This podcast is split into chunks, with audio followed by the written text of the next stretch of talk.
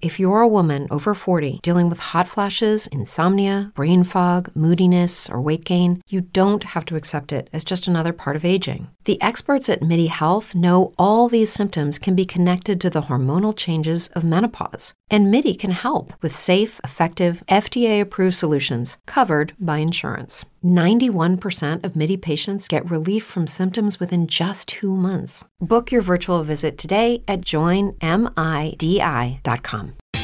Estás en Planeta Caracol. Avanzamos, seguimos adelante en Caracol Radio, en Planeta Caracol y, por supuesto, hace unos días estábamos acá en Caracol Radio lanzando alertas y hablando con la gente y las autoridades ambientales de Bogotá, de Medellín y Bucaramanga a propósito de lo que ha sido un deterioro en la calidad del aire. Esa calidad del aire que compromete, por supuesto, la salud pública y otras dinámicas en nuestra sociedad.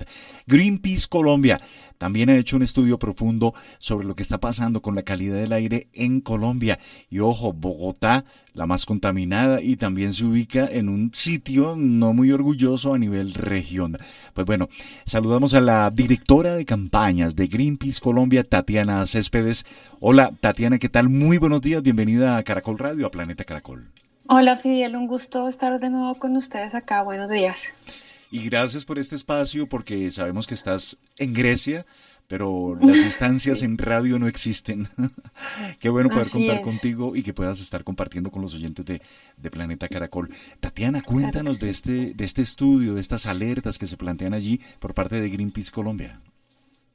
Bueno, primero el contexto en el que se hace este reporte es que anualmente una organización que se llama Índice de Calidad del Aire, hacemos con ellos un análisis de lo que está pasando a nivel global en términos de calidad del aire, específicamente de esas partículas pequeñas que más dañan a los seres humanos, que son las partículas 2.5. Entonces, anualmente se hace como un ranking de ciudades en donde se muestra cuáles son las más contaminadas, cuáles son las menos contaminadas, y se muestran también algunos avances y ejemplos de lo que se está haciendo. En el caso particular de Colombia y de Bogotá, pues como tú lo mencionabas, en este momento digamos que nos encontramos en el puesto número 63 a nivel mundial de ese ranking. El primer país pues es Chad por todo este tema de la minería intensiva y demás.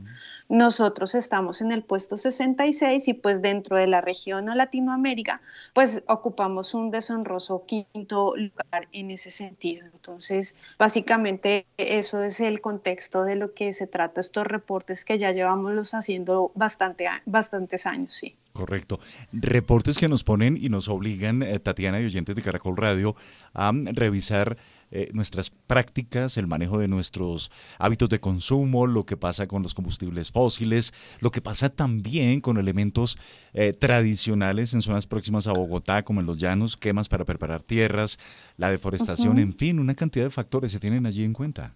Sí, total. Y sobre todo también ver que hay muchas prácticas que posiblemente no se estén haciendo en las ciudades en las cuales estamos, Bucaramanga, Medellín y demás, pero que nos están afectando, que fue lo que vimos hace 2 semanas, esas quemas de la Amazonía, del Brasil y de Colombia, pues todas esas partículas viajan a través de los vientos, llegando a contaminar pues nuestras ciudades y pues desafortunadamente esto genera pues una mala calidad de aire, pero también vidas que se han perdido, costos económicos también por esa mala calidad del aire. Entonces pues cada vez es más relevante poder hacer esa conexión entre lo que respiramos y lo que le estamos haciendo al medio ambiente de ese daño que está generando esa mala calidad del aire. Claro. También las autoridades ambientales daban cuenta, Tatiana, del arribo del polvo del Sahara, ¿no? Que ya se volvió recurrente. Uh-huh. Y que uno dice, hey, atraviesan el Atlántico, llega acá, pasa por buena parte del continente, llega a las ciudades colombianas. Uh-huh. El problema es planetario. Sí, total. Las emisiones de los vehículos, esa generación de energía a través de fuentes fósiles, los incendios forestales, de que es lo que estamos hablando ahorita, las operaciones industriales pues siguen siendo las principales fuentes de contaminación del aire pues, de toda la región de América Latina y el Caribe, pero pues, particularmente en Bogotá y en lo que es Colombia, ¿no? El promedio también de esos estándares de la Organización Mundial de la Salud pues, son muy, muy fuertes y muy limitados, pero desafortunadamente pues Colombia no ha logrado alcanzarlos y siempre está por arriba o muy por arriba de esos estándares. Claro, la Organización Mundial de la Salud sin duda ha planteado estándares, ha planteado dinámicas para poder cumplir, Tatiana, con, llamémoslo, lo mínimo y evitar que nuestro aire sea un factor que desencadene enfermedades, que altere la salud pública en general. ¿Qué nos hace falta? O este debate, ¿a dónde debemos llevarlo para los tomadores de decisiones? Y creo que ahí hacemos parte todos, ¿no? Desde quien tiene un vehículo, sí, una moto, una fábrica, una curtiembre, una, no sé, fábrica, en fin, todos hacemos parte de esa cadena. Uh-huh. Total, desde las acciones individuales de tener conciencia de que cada cosa que hago está afectando al medio ambiente y a la calidad del aire, como también esas medidas públicas, porque pues Colombia continúa creando políticas que se están alejando un poco de los combustibles fósiles y pues se están invirtiendo más en lo que es la energía eólica y solar. Si bien existen esas políticas, pues falta mucho de cómo se planifican, cómo se van a proyectar, cuáles van a ser esos estándares para poder cumplirlas. Y pues otra cosa es que también podemos empezar a pensar en políticas mucho más locales como la pavimentación de las vías, el cambio de los combustibles que vamos a hacer y mejorar y pensar cada vez que salgamos, pensar nuestra ruta para evitar ese consumo excesivo de emisiones. Entonces pues son muchas cosas que combinadas pueden funcionar, pero creo que de las más importantes es poder establecer los mismos límites que tiene la Organización Mundial de la Salud con respecto a los que se están manejando ahorita actualmente en el país, que pues son mucho más laxos y flexibles. De hecho, hubo una columna de opinión esta semana que hablaba precisamente de eso, de esa flexibilidad que tienen nuestros estándares de calidad del aire con respecto a los de la OMS. Claro que sí. Y mira que todo este debate y este informe de Greenpeace Colombia se da en el marco, Tatiana, esta semana, allí en la Unión Europea, donde están planteándose, rompiéndose el coco para diseñar una hoja de ruta hacia la descarbonización efectiva de sus economías. Aquí en Colombia pues ya se están dando los primeros pinos y también los primeros debates. Es urgente, la humanidad lo reclama. Estamos en ese punto de no retorno. Sí, en este momento acuérdense que cada cosa que ya emitimos sigue en el ambiente y pues hace que cada vez más ese 1.5% de grados de temperatura, pues sean alcanzables. Sin embargo, una de las cosas muy buenas y productivas que tuvo este reporte de calidad del aire del 2022 es que las personas están tomando ese papel de ser científicos ciudadanos, de tener unos monitores de calidad del aire que contribuyan a tener esa información más actualizada localmente y que podamos estar monitoreando y dando registro de ellas en estos reportes que estamos sacando anualmente. Claro, reportes que por supuesto son un insumo importantísimo, Tatiana, para la medicina, para atender cuadros médicos como cáncer, exacto, enfermedades cardíacas, enfermedades pulmonares. Total. Y algo que se está viendo lamentablemente más común, Tatiana, muertes prematuras, y que cuando se hacen las respectivas autopsias y se determinan las causas, ahí entra a jugar la calidad del aire. Totalmente. El año pasado en Bogotá se pudieron haber evitado muertes por mala calidad del aire de más o menos unas 6.000 personas, 5.900 personas fueron registradas como pacientes que sufrían algún tipo de anomalía cardio o respiratoria, propiamente respiratoria y basados básicamente en estar expuestos tanto tiempo a una mala calidad del aire. Entonces, ese link entre lo que estamos respirando, lo que nos está enfermando y cómo nosotros estamos enfermando al medio ambiente, pues se ve reflejado directamente en tener una mala calidad del aire. Entonces, creo que es un círculo que se debe empezar a romper. Las medidas preventivas sacadas por la Secretaría Distrital de Ambiente pues son muy propicias en términos de prevención. Sin embargo, hay que ir más allá para pues, lograr mejorar el aire que estamos respirando todos en la ciudad. Claro.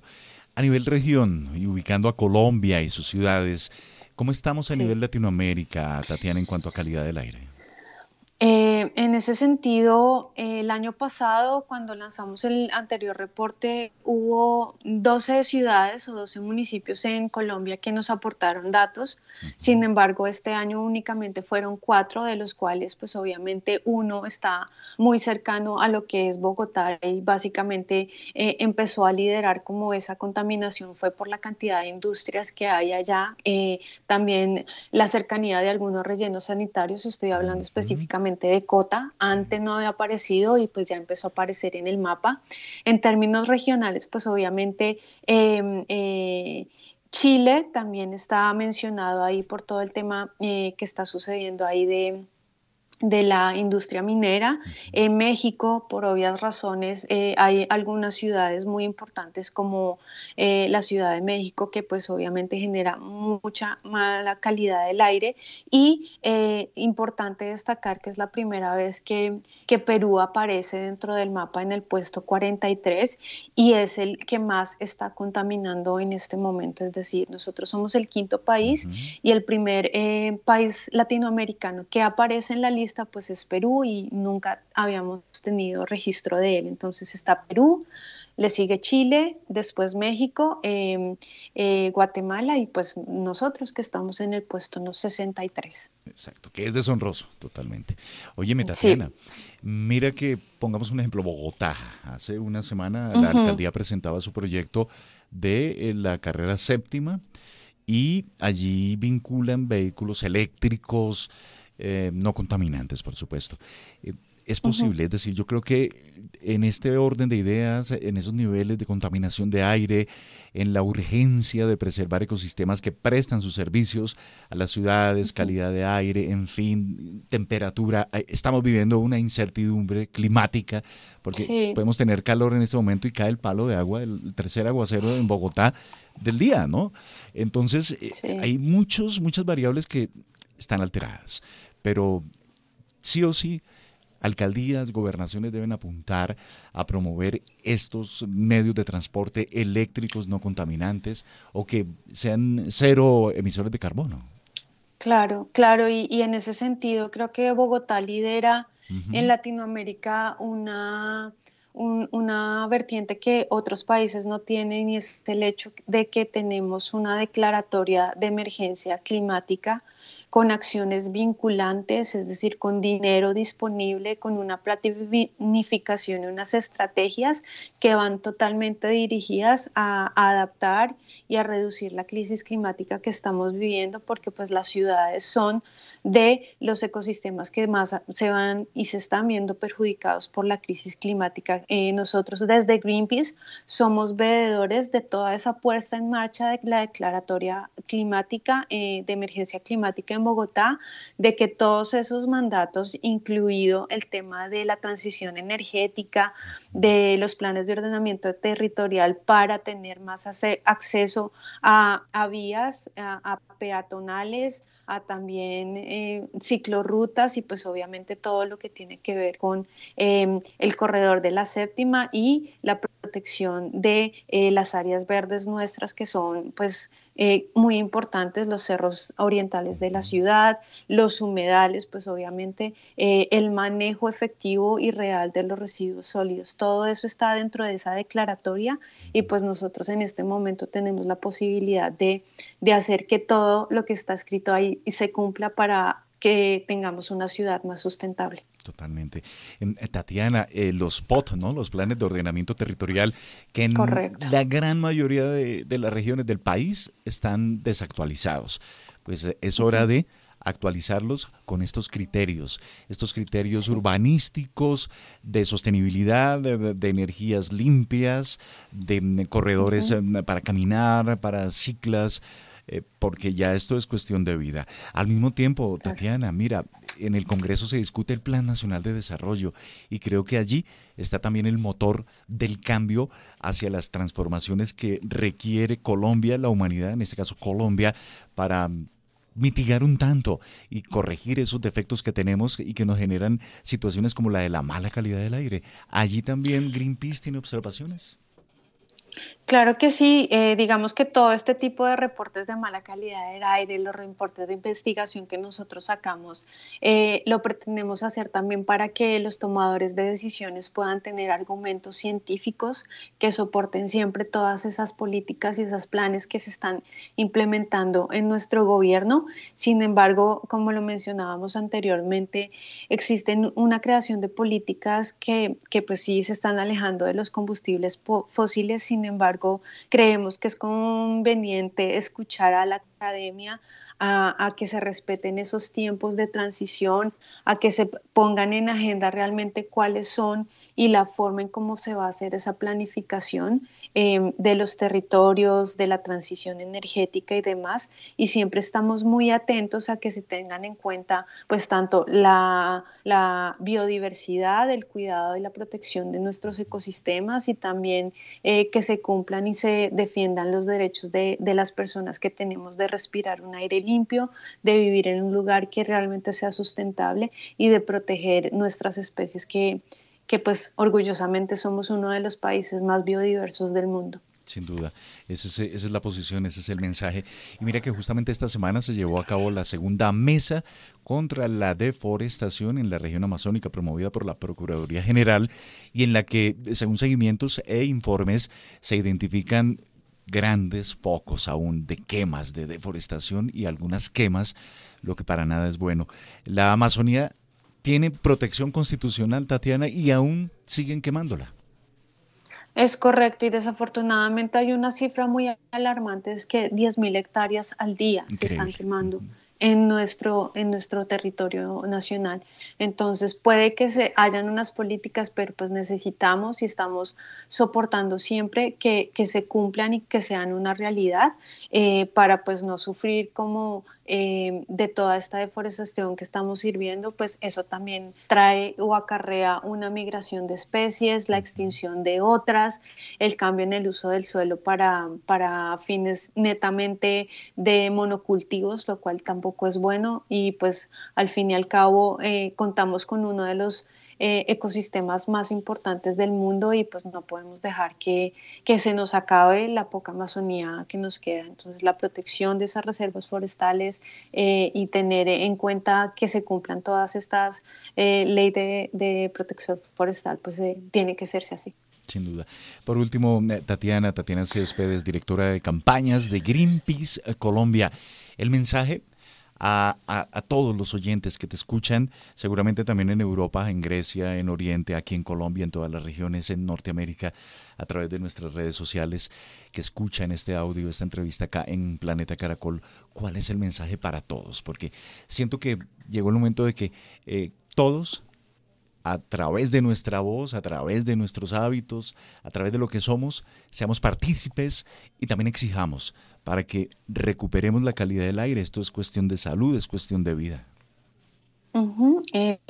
Creo que como sociedad estamos en un punto de quiebre, como podemos hacer lo bueno o podemos hacer lo malo. Entonces, nuestra invitación desde Greenpeace siempre es a pensar en el medio ambiente, en nuestros ecosistemas, en apoyar a organizaciones como la nuestra que buscamos desde hace más de 50 años poder proteger nuestros océanos, nuestros bosques y en este momento nuestras ciudades y las personas para que podamos vivir en un mundo equitativo, sustentable y limpio.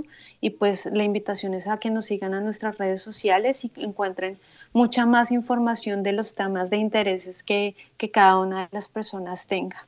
Perfecto.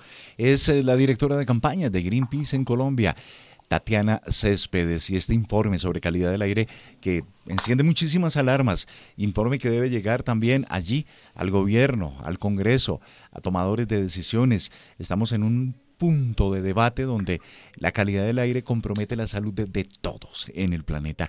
Tatiana, te deseo lo mejor allí en Grecia. Gracias por tu tiempo, por compartir con los oyentes de Caracol Radio. No, a ustedes por el tiempo y muchas gracias siempre por la invitación. Haces parte de Planeta Caracol.